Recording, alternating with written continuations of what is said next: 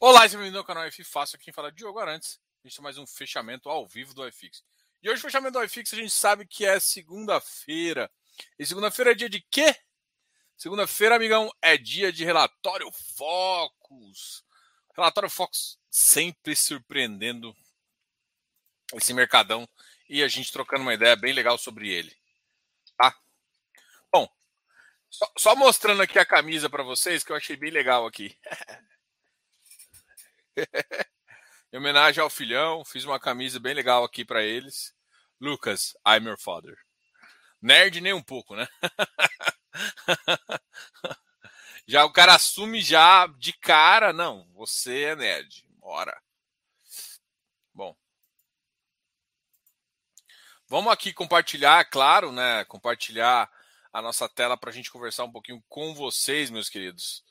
Uh, dar um positivo aqui, mas então vamos aqui compartilhar.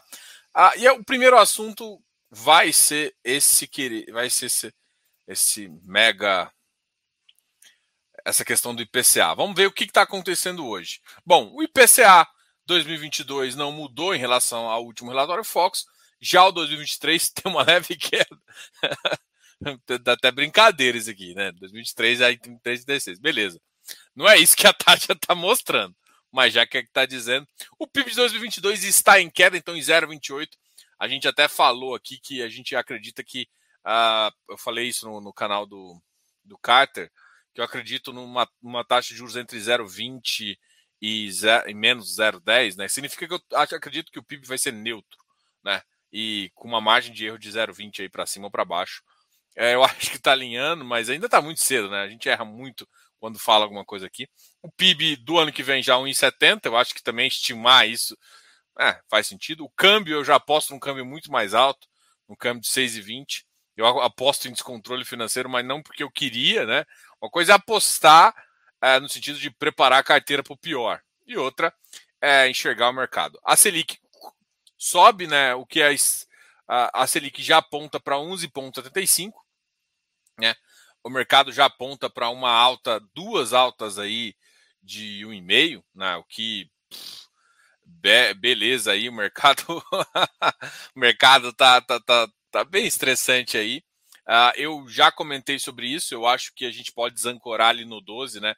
É, uh, ainda está ancorado, tá sendo bem honesto, ainda está ancorado. Mas se desancorar, a gente pode chegar no, no, no estado mais é, preocupante, que é o que eu enxergo aqui, tá? Se vier um mercado mais positivo, a gente está muito bem, porque significa que a gente pode deixar, de, descer taxa de juros, a gente pode. A inflação entrou no controle e a gente prepara tudo para o ano que vem crescer, né? É, agora vai, vai começar a cada presidente apresentar propostas e, e, e ministros, né? Isso vai trazer uh, certa volatilidade ao mercado, então não se prendam a mínimos detalhes, né? A gente ainda está em janeiro, calma que vai vir, calma que lá vem história. Basicamente isso, né? A gente vai, vai ficar bastante aí no mercado conversando com vocês. É, o, o cenário, aparentemente, quando você olha aqui, fala, ah, não está tão ruim não, mas quando você olha, começa a olhar as notícias, a, a, a, o cenário está bem complicado. É, hoje quase que eu não fiz a, essa live aqui. Hoje, é, ontem já minha esposa já estava um pouco ruim é, de, de, de, influenza. A gente, pô, acabou ficando ruim aí, tá? É, bom, acontece, né? Então, o que eu estava falando assim, essa questão tá tendo surtos de Covid e surtos de, de outras doenças também que sempre atrapalham um pouco o mercado gerando inflação, gerando mais coisas. E eu, eu, eu vi uh, remédios faltando na farmácia, então tá bem complicadinho alguma situação aqui, pelo menos aqui em Goiânia. Foi difícil achar o, remédio ali, tá? Só, só um cenário uh, bem complicado. Eu vou falar um pouquinho com vocês. Enquanto isso, a gente abre depois a, a nossa carteira aqui e vai conversar um pouquinho dos ativos, né? Vamos ver quem mais caiu, quem mais subiu. Vou começar com quem mais caiu aqui. Vamos ver. Giovanni, boa noite, tudo bem, Giovanni? Pô, tem tempo, hein, amigão? Gustavo Faria, boa noite. Ricardo Penalva, boa noite. Voltando a investir esse, esse mês em FIs e voltando a ver lives, cara. Seja muito bem-vindo de volta, mas acho que você nunca foi. Uh, Andréia, muito boa noite. Fiz newspapers, estamos junto, de domingo a domingo. É isso aí. Falando de mercado imobiliário. Qual a sua visão sobre o sistema de amortização que, o, que os CRIs da Equin têm? Uh, no médio prazo, igual aos pares? Sim. Na verdade, o que a diferença, tudo assim, tem vários tipos de amortização, tá? E a amortização, tipo assim, tem, por exemplo, o fundo IBCR, o fundo CACR, são dois fundos que tem muito que a gente chama de cash sweep. Você tem uma operação onde a inflação fica. Até o GCRI, eu estava conversando com, com o Sousa também, que você pega umas operações onde não, não amortiza a correção monetária. A, a correção monetária fica só no final, quando que, é, que, é o que o pessoal também chama de parcela bullet. Ele, ou seja, ele vai pagando juros e a amortização fica na, na acruada na parcela e quando uh, ele tem que pagar tudo no final, né? Isso acontece muito com financiamento de obra, final de, de término de obra, assim, justamente para isso. Tem que lembrar que a duration é mais curta, né? uh, isso ajuda um pouquinho. O, os outros, o que o Equin faz é que depende também. Aí é, o Equin já, já pega uma, uma, uma parcela um pouco melhor. É, tem algum problema? Não. O que acontece normalmente é que, como ele não tem tanta correção monetária, ele acaba pegando um pouquinho menos que os pares. Isso faz com que o objetivo dele, o, o ativo dele, fique abaixo do mercado e isso. E aí vamos ver, por exemplo, o Equin estava na faixa de 94, 95 há um tempo atrás, né? E aí o que acontece é que esse amigão hoje voltou a cair uh, para 90. Por quê? Porque o retorno ficou um pouco abaixo da expectativa. A expectativa, é, ele é um raio de clássico, mas ele é um raio de que acrua muito na, no VP. O que o mercado gosta de rendimento antecipado, né? E isso, assim, no longo prazo não tem muito efeito, desde que ele não faça tanta emissão. Porque se começar a fazer emissão para caramba, aí pode ser um pouco mais problemático, né? Essa foi a minha, a minha, a, a minha talvez eu, eu falei, assim, eu sempre gostei do Álvaro lá, acho uma boa gestão, ele escolhe bons papéis, mas eu acho que aquela tentativa de emissão agora foi uma, uma tentativa horrível, foi bem ruim, porque por mais que eu entenda a visão, ele, eles têm uma alocação mais lenta, então não dá para eles fazerem na, na velocidade de alocação que eles têm, eles têm que entender também, fazer duas, duas, duas emissões por ano, não dá, não tem, não tem, não tem o mercado não vai ter a paciência, ainda mais no mercado onde a taxa tá, tá onde eles não pagam essa taxa e acaba que acrua, mas o mercado não, não, não fecha com isso, entendeu? O mercado está acostumado com rendimento no bolso, tá? Então eu não vejo problema do ponto de vista do longo prazo, mas o problema é o seguinte: se o cara começar a emitir, ele pode perder um pouquinho, que é um pouco como se fosse, sei lá, um, sei lá, um desenvolvimento, que parte ele entrega e outro parte ele, ele acrua na, no VP. Se ele depois faz uma emissão um pouco abaixo, parte do seu ganho que não foi distribuído, que ficou no VP, está sendo comido por uma emissão. Então, existe, começa a ficar um risco aí, que eu acho que quem está no papel não quer correr. Então, prefere caras que entregam mais, tá? Mas você tem que escolher o, os ativos interessantes aí para sua carteira e eu acho que faz sentido ali todos os ativos do, do, do fundo, tá? A, amanhã é muito importante entender que amanhã a gente, para quem já acessou porque a, a gente teve muita. Eu liberei o, o, link da reserva do curso. Amanhã a gente vai, fazer o, vai lançar o curso Valuation. Lançar assim, a gente vai mandar para quem escreveu no link, tá? Então vai mandar já para comprar. Tipo, nem vou. Nem vai ter, porque eu acho que assim, todo mundo já conhece o curso. É, se alguém tiver alguma dúvida, eu vou. É, eu deixei lá no Instagram e pode me falando aqui que eu vou tentar responder. Né? Só para ter ideia, é, é um curso de valuation de mais de 30 horas. A gente fala do básico ao avançado. As pessoas também que estão começando agora pode fazer, tem um curso introdutório antes lá, como bônus. Né? Tem várias informações, tem até informação de imposto de renda, a gente colocou lá. Várias lives com gestores. Agora a gente está colocando, está montando os times para fazer mais, mais duas lives, esse, ou esse ou o próximo mês. A gente está vendo, fechando a agenda dos gestores, tá? Então, além das aulas que eu dou, do curso completo, a gente coloca ainda uma visão de gestor que tem uma visão de FOF de mercado também, um pouco diferente. Eu tenho uma visão mais didática, mais próxima de vocês, e aí a gente põe uma visão de mercado também para vocês conseguirem abranger tudo. Então, é uma ótima visão, tem aulas espetaculares lá. Já veio o pessoal da VBI, já veio o Ricardo Vieira, já veio o pessoal da RB Sec, da RB Capital, veio o, o Rafael, uh, também, pô, excelente gestor aí. Então a gente está trazendo essas pessoas para te ajudar também. Então, é um, além da, das minhas aulas, tem essas aulas com gestores, que são exclusivas para quem está lá.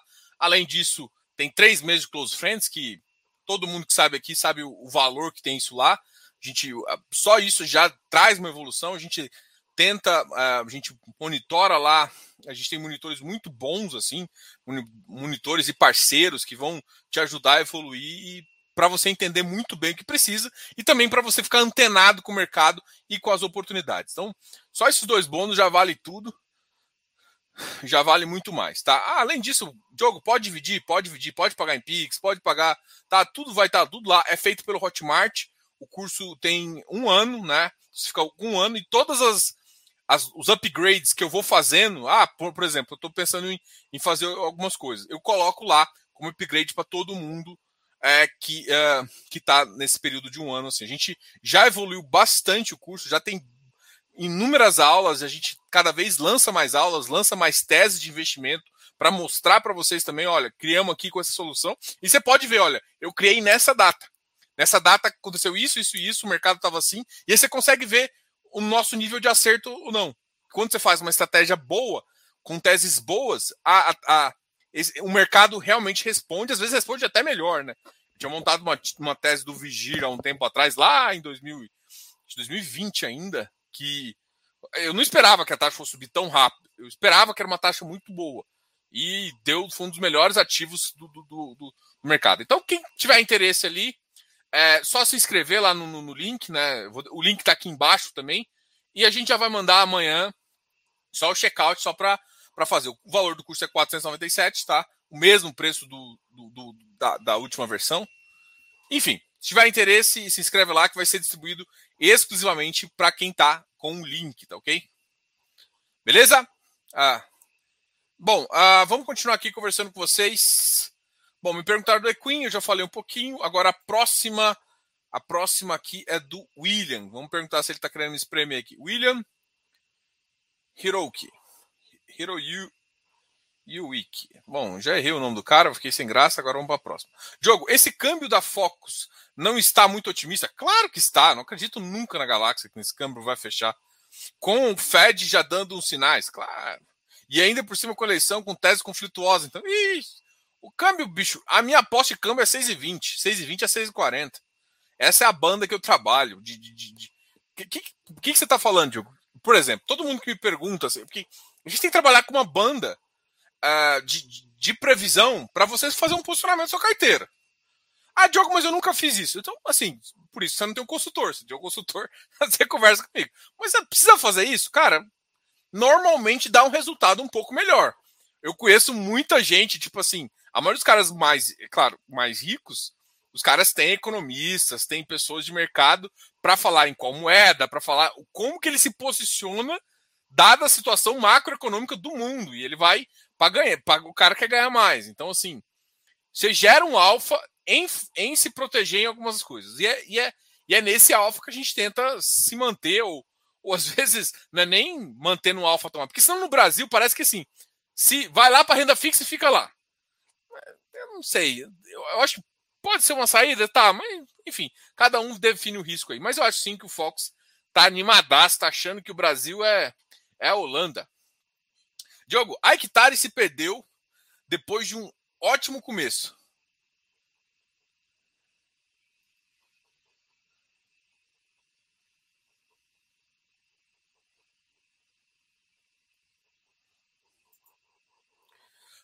Uh, tem ideia de quando o Versalhes poderá distribuir o que está retido? Cara, não, tem que olhar o último relatório deles para entender mesmo. Uh, realmente, eu, eu, entendo assim. Eu acho que hoje teve até uma live do do Selegato no canal do, do, do Faiá, é, que surpreendeu até a, surpreendeu a, a, frase dele me surpreendeu um pouco assim do jeito que ele falou que e eu acredito, né? Eu, eu, eu, eu, tenho sido mais político do que ele foi lá, entendeu? Em relação a, a tanto de emissão que. Ontem eu falei um pouquinho, ontem, acho que ontem eu fiquei abri mais um pouco o verbo também na, na live lá do, do, do, do, canal, porque assim, eu fiquei, eu fiquei meio chateado assim com, com o pessoal, assim, sabe? Eu acho que faltou um pouco. Ah, aquele absurdo. Não, mas eu tô conseguindo melhores taxas. Não tem hora que. Não é melhor taxa, é se olhar para o mercado e falar que não dá conta, entendeu? Mas enfim, né? Aí o mercado olha para alguns ativos ótimos e fala assim: esse cara vai fazer missão. Porra, é péssimo isso, é péssimo, assim. Você traz o ativo muito ruim, assim. Enfim. E ativos de qualidade, que tem uma certa qualidade, que, que podem compor carteira, mas você começa a ficar sem, sem espaço para ele compor sua carteira. Isso eu acho bem complicado ali, tá? É, obrigado, André. Também estou esperando. Pô, sair a cidade igual um louco essas, essas para tentar comprar um remédio, enfim. Bom, vamos falar de coisas boas aqui. Apesar do iFix estar tá caindo, a bolsa está caindo e o índice está caindo. O índice caiu, que é o nosso índice de infraestrutura, caiu quase igual à bolsa, tá? Só para vocês terem ideia. Foi, hoje teve uma queda bem grande. Até para provar também que alguns do, desses índices, né, ele tem um comportamento uh, parecido com ativo de bolsa. Eu fiz, eu fiz uma brincadeira aqui, ó, também, ó. Agora que a maioria do, do pessoal chegou. Bom, uh, boa noite, Thiago Castro. Thiago, você tem que definir se vai entrar com com matemática ou com você?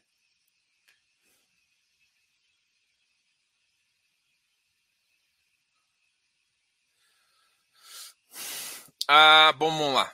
Gostei. Ah, BLMG, melhor fundo de logística. Cara, olha, talvez ele e o Bresco, portfólio. Olha, eu gosto muito de LVBI, eu acho que eu gosto de RBRL, VILG? Esses daí são, são para mim, são excelentes ativos. Aí tem uma classe que eu acho que é um pouquinho superior, que é o BLMG. Gosto do Galg também, só que o Galg está ali naquele no nível mais uh, de contrato atípico. Aí os dois que tem o melhor portfólio é Bresco e BLMG. Tá. Então tá, Bresco e BLMG. Só que o BLMG, falar que ele é o melhor é mais complicado.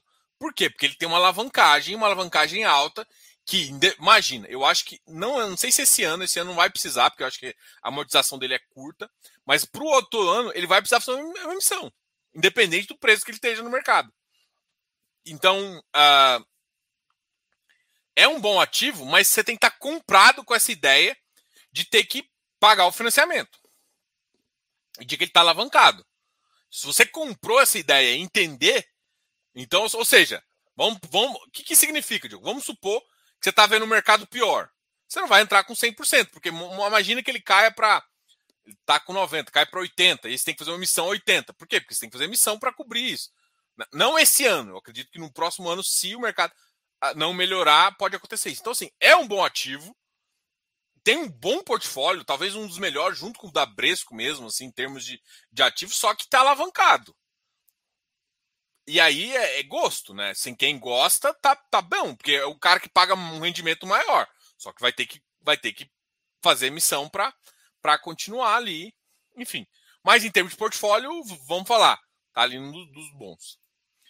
Já tem live, data para live com Bassi? Tem amanhã. Amanhã temos a live com Bassi sobre FIPE, tá?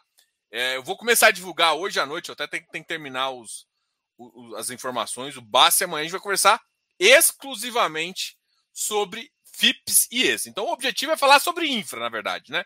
Não é sobre exatamente só FIPE, mas tudo de infra a gente vai conversar um pouquinho, que eu acho que é um mercado que vai estar crescendo. Logo, logo a gente vai poder conversar também de Fiagro e tal, mas eu acho que o Fiagro a gente vai trazer mais gestores, trazer lives aqui.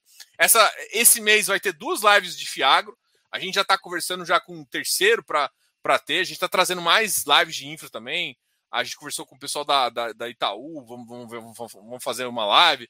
Vamos trazer alguns, alguns gestores que conversaram com a gente o ano passado. Bom, é isso. Diogo, VGHF, esse foguete não tem ré? Ah, rapaz, esse negócio é bem complicado, né? É, bom, o ativo é bom, o fundo é bom. É, depois da emissão, eu quero ver como é que está essa alocação se vai continuar em níveis de patamares. Assim, tem uma, uma, uma, uma, posição lá que ele gerou um capital que pode pagar um pouco dos meses, mas a, a taxa dele, é, se, se, ele vai conseguir manter os FDICs, né, porque ele fez uma emissão relativamente grande. né? Numa alocação interessante. Então, assim, eu quero acompanhar a alocação dele, mas da última alocação estava ótima, né? E eu acho que eles. A Valora tem uma competência grande de fazer alocação tão boas quanto as próximas, né? Então, eu, eu, eu, eu acredito que é um bom ativo, sim, mas é um ativo que. Vamos lá, o que, que o Diogo classifica? Eu classifico, inclusive tá lá no, no, no, no GDI, ele classificado como high yield, tá? Então ele é um ativo high. Nossa, quase que não sai minha garganta. Então ele é um ativo high yield. Ah, bom, é isso. Tamo junto. Então você tem que entender esse risco aqui. É, tal, tal. Boa noite. Comenta um pouco do HCLG. Cara, vou comentar um pouquinho depois quando eu abrir o relatório, tá? Na quarta-feira eu vou tentar comentar sobre ele. Equin se apresenta nas palavras deles mesmo como um yield de cabelo branco, ou seja, com risco menor que seus pares. Você concorda? Eu concordo com isso, mas assim, não tá como yield, né? Ele não tá com uma entrega de yield. E o problema é que, assim, beleza, high yield, eu entendi, eu vejo essa visão também, só que aí você começa a olhar algumas outras coisas, é um bom ativo? É.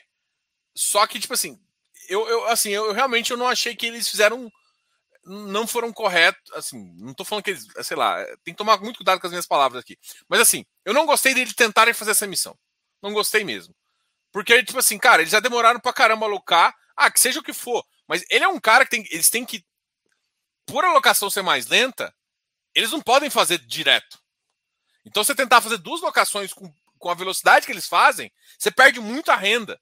Ah, mas tem que olhar no longo prazo. Não, você não tem. O papel hoje, ele é cobrado no médio curto prazo.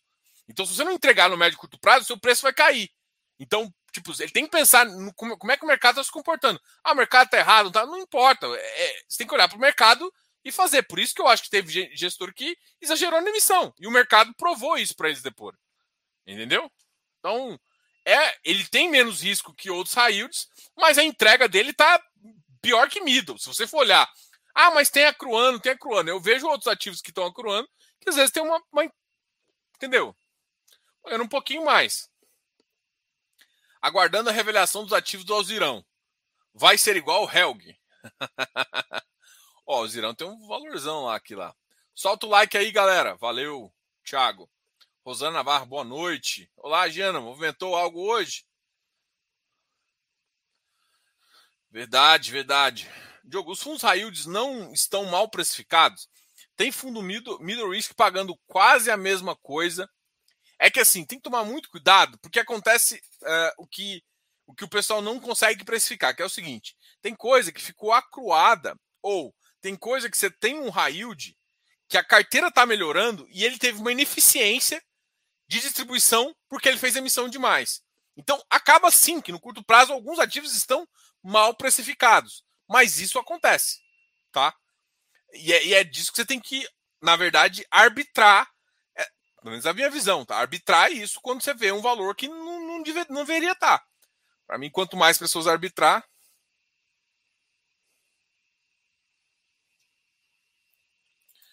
Ó, o Fausto Botelho, um dos melhores analistas gráficos do Brasil, cravou o dólar a 7 reais. Eita porra. Pergunta: BLMG, melhor novo fundo. Ah, já respondi. Giana segurou a queda do Todd dólar acima dos 7 reais. Peraí, gente, peraí. Gente, se a dólar estiver acima dos 7 reais, vocês podem achar que a inflação no Brasil vai, não vai cair, não. É 11% esse ano de novo. Tem que tomar muito cuidado com o impacto da inflação de 7. Porque a gente tem que tomar cuidado. Que, é, assim, eu não acredito em analista analista de, de dólar. Assim, eu já não acredito. Assim, economista, ele tem uma visão muito melhor. Analista gráfico, falar de dólar, falar que vai bater 7 reais, o cara tá doido. Por quê? Porque Primeiro que existe um swap de, de, de juros muito importante nesse mercado.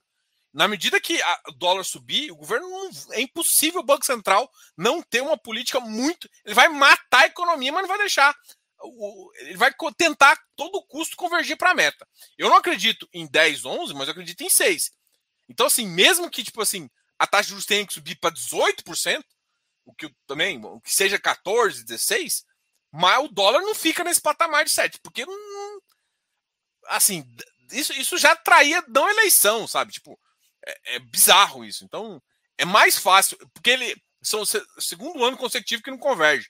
Então, assim, eu não confiaria muito nisso. Eu, eu tô achando 6,20 porque eu acho que no curto prazo vai dar uma acelerada e o governo vai ficar tendo que acelerar. Por isso que eu, eu, eu, eu faço uma previsão, porque todo mundo tá botando em 12 e tal.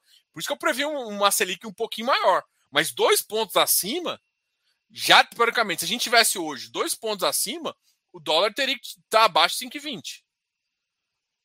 Entendeu? Então, uh, não acho que vai acontecer, porque os juros não vai. De, ou seja, o banco nem que eles rasguem de fazer swap ali, é, mas não vai deixar, ele vai, ele vai ancorar a taxa muito mais alta para 7 reais, bicho. 7 reais não dá, não.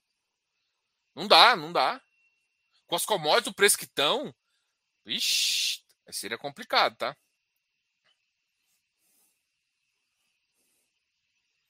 É, Thiago, eu tava olhando aqui e falei, cara, de repente.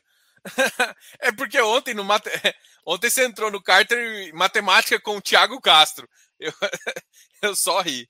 Nossa, minha garganta também tá começando a ficar ruim. Nossa Senhora. Ai, ai. Boa noite. Parabéns pelo filhão. Obrigado. Num cenário de redução das expectativas de juros, com a consequente redução da Selic, as carteiras de CRI, de FIs, de papel, não tenderiam a se valorizar? Cara, normalmente, cara, é muito, é muito bizarro isso acontecer. É, o que, o que, o que eu falo para todo mundo? Todo mundo acha que os papéis vão cair de preço. E não vão cair. A grande questão é o seguinte: quando tá, imagina, você vai ganhar 1,40 ou 1,60. Um high yield, você está ganhando 20 centavos. Para 1,40 é uma diferença muito pequena em termos de percentual por risco. Quando a taxa cai, o high yield faz jus ao nome. Por quê? Porque a inflação caiu, aí a, a taxa careca dele manda muito mais. Então, quando cai, a tendência é tudo se valorizar. É claro que o que, que acontece com o papel? Papel sempre cai menos e sobe menos. Ponto. Papel é isso, vai cair menos, sobe menos, os melhores países, os melhores papéis vão cair menos, e é, é esse movimento. O, o equity, o tijolo, vai sempre rodar numa uma velocidade, né? Vamos pensar assim numa, num pêndulo, um cara está aqui, ó, roda na velocidade, o outro está mais embaixo. Ou seja, a oscilação do nosso queridíssimo tijolo vai ser sempre maior. Tá? Então, parte do que você falou é verdade, mas tem que, ter, tem que olhar que não é uma coisa absoluta. O que, o que eu tento falar para vocês é que a lógica pode ser assim. Ah, ou seja, a inflação caiu, vai cair, porque caiu o rendimento, vai cair os preços. Não, não tem nada a ver. Gente, Inflação é ruim. Inflação é uma coisa que você não está ganhando dinheiro. Então, inflação você tem que abater. Um cara que te pagou 14 reais, 16 reais, ele te pagou 16 reais. Ele te pagou 6 reais. Porque 10 reais teve que devolver para a inflação. Vamos dizer assim. É isso que você tem que entender também. Então, você tem que devolver o dinheiro para a inflação. E é essa conta que a gente tem que. Tá? Bom. Sei que não tem muito tempo de falar devido a, a ser novo na corretora. Eu ainda não olhei, cara. Normalmente eu, eu, faço duas análises. Eu faço uma análise inicial com base na nos relatórios. Eu ainda não olhei o relatório dele. E depois eu, eu faço uma, uma, uma, uma, uma análise com base no que. nas conversas que eu tenho com os gestores, tá? Eu ainda não fiz nem conversa, nem, nem tudo. É, é essa, esse valor aqui do Cine que eu acho que está destravado. Então, se só, só tem isso travado, e se a carteira. Porque eu tô com medo da carteira de FDIC ter diminuído, que era uma das, dos brilhos no olho que, eu, que, que, que tinha, que dava um high. Por isso que eu chamava ele de high yield, e não como hedge fund propriamente dito. E o Cine deu uma baita de um negócio, só que também perdeu um patrimonial do caramba, né? É, pendurei uma ordem na pedra ontem, HGRU a 111. A ordem foi executada e o preço deu um pulo para cima. Opa, esse daí, esses caras esse cara com a lua é bom. Esse cara virado para a lua é bom. Tudo.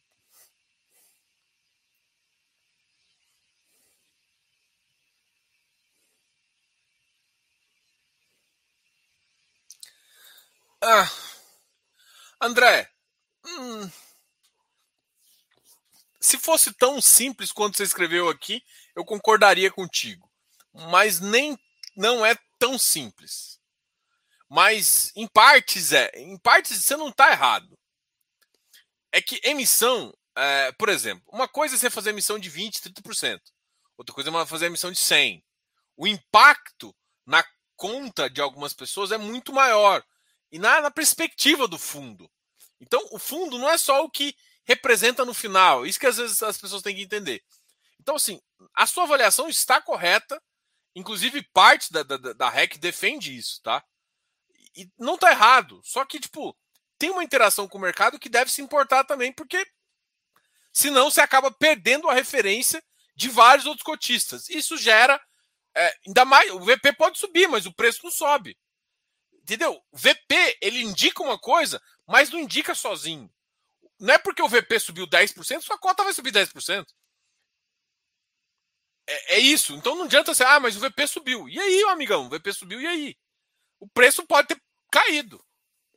É, é isso. Por quê? Porque a interação com o seu cotista, que é o dono do fundo, não foi boa. Então tem mais coisas para avaliar. Mas, pensando friamente, foi um bom negócio. Você ganhou valor. Agora, aí tem consideração de VP, tem outras considerações do mercado aí importantes também para fazer. Bom, é... deixa eu compartilhar aqui minha tela para a gente fazer uma. Eu, ia fazer uma live de 20 minutos, até porque eu já estou com a garganta aqui, senão. Opa, fiz cagada aqui. Senão não consigo fa falar nada amanhã com vocês, tá? Ainda mais amanhã que eu vou ter live com, com Baque que dura duas horas. Já, já prepara duas horas da sua, da sua vida amanhã que é duas horas sobre fundo de infra, tá? Infra amanhã vai ser com a gente. Amanhã a gente vai conversar. Bom, a GPO caiu 3,33%. Vamos ver o volume que ele veio. Ó, volume de 24, não foi volume baixo, não. Alguém vendeu mesmo. BPML caiu também, mas acho que esse aqui o fluxo é menor ainda. Nossa, 4 mil. XPMOL caiu 4 milhões, já um volume maior. PATL também derrubaram feio hoje. Vamos ver o que aconteceu também com o VIF. O VIF a gente fez uma live também conversando. Vamos ver o que aconteceu com o VIF. Porque o VIF teve um. Ele, ele subiu no curto prazo, vamos dizer assim. No momento que a, teve a abertura de mercado, ele subiu, depois caiu. Ah! Ó, o VIF subiu. Aí quando eu olhei no meio da tarde, às 6 horas, ele caiu para o preço antigo e fechou a 75. Ou seja, o mercado enxergou um pouco de valor na, nessa estruturação.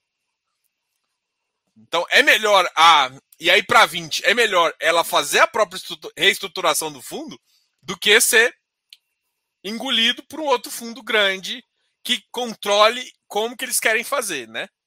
Porque quem tem cotista controla. Então é mais fácil a gestão tomar é, o caminho dela. Quem mais caiu? PVBI caiu, chegou abaixo de 88. XPE caiu também, olha, chegando a 76. Eu acho que o VIG-GT bateu 75. O ó, Bresco bateu 98, tinha batido esse tempo atrás 64. Então os ativos. Vamos ver quem mais subiu, né? Porque hoje, hoje foi um ativo que. Ó, o RBRL foi o ativo que mais subiu, bateu 95. E esse também teve um rendimento muito positivo, né? Tem que olhar que a, o último retorno dele foi muito positivo. Foi, inclusive, bem acima da média que eles pagam, já é uma média alta. Esse cara tem um ótimo retorno. O LVBI também é um ótimo ativo, está tá mostrando isso, está mostrando resiliência também. GCFF, ativo da Galápagos também. Hoje eu conversei com o Souza que teve umas coisas bem interessantes, assim, que, que uh, o, FOF, é, esse FOF aqui pode ter um valor bem interessante também. MGCR, VIF, a VIF VIF é o que a gente falou, né? O VIF foi que destravou o valor aqui.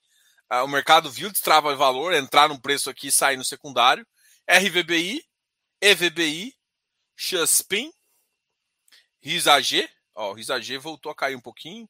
Chegou na mínima bater 9,67. Vigir 99. Galera, isso aqui foram os ativos que a gente conversou sobre hoje. O mercado ainda está bem estressado, teve questão do VIF, tem outras questões aí do PATC também, que a gente espera que eles uh, mandem uma, um fato relevante e venham ao mercado falar um pouquinho com a gente também, qual que, o que, que eles acreditam, porque até agora a gente só viu um lado, né? O OPAC não foi da. Eu vi até algumas pessoas colocando errado, como se o fundo decidiu comprar as cotas. O fundo não pode comprar as cotas, né? Então, quem decidiu comprar foram a, a capitânia, os fundos da capitânia decidiu. Então, não teve nenhuma informação vinda dos gestores da, da própria do próprio Patsy. Galera, minha garganta aqui, nossa, acabou aqui. Depois a gente conversa mais. Uh, até mais. Tchau, tchau.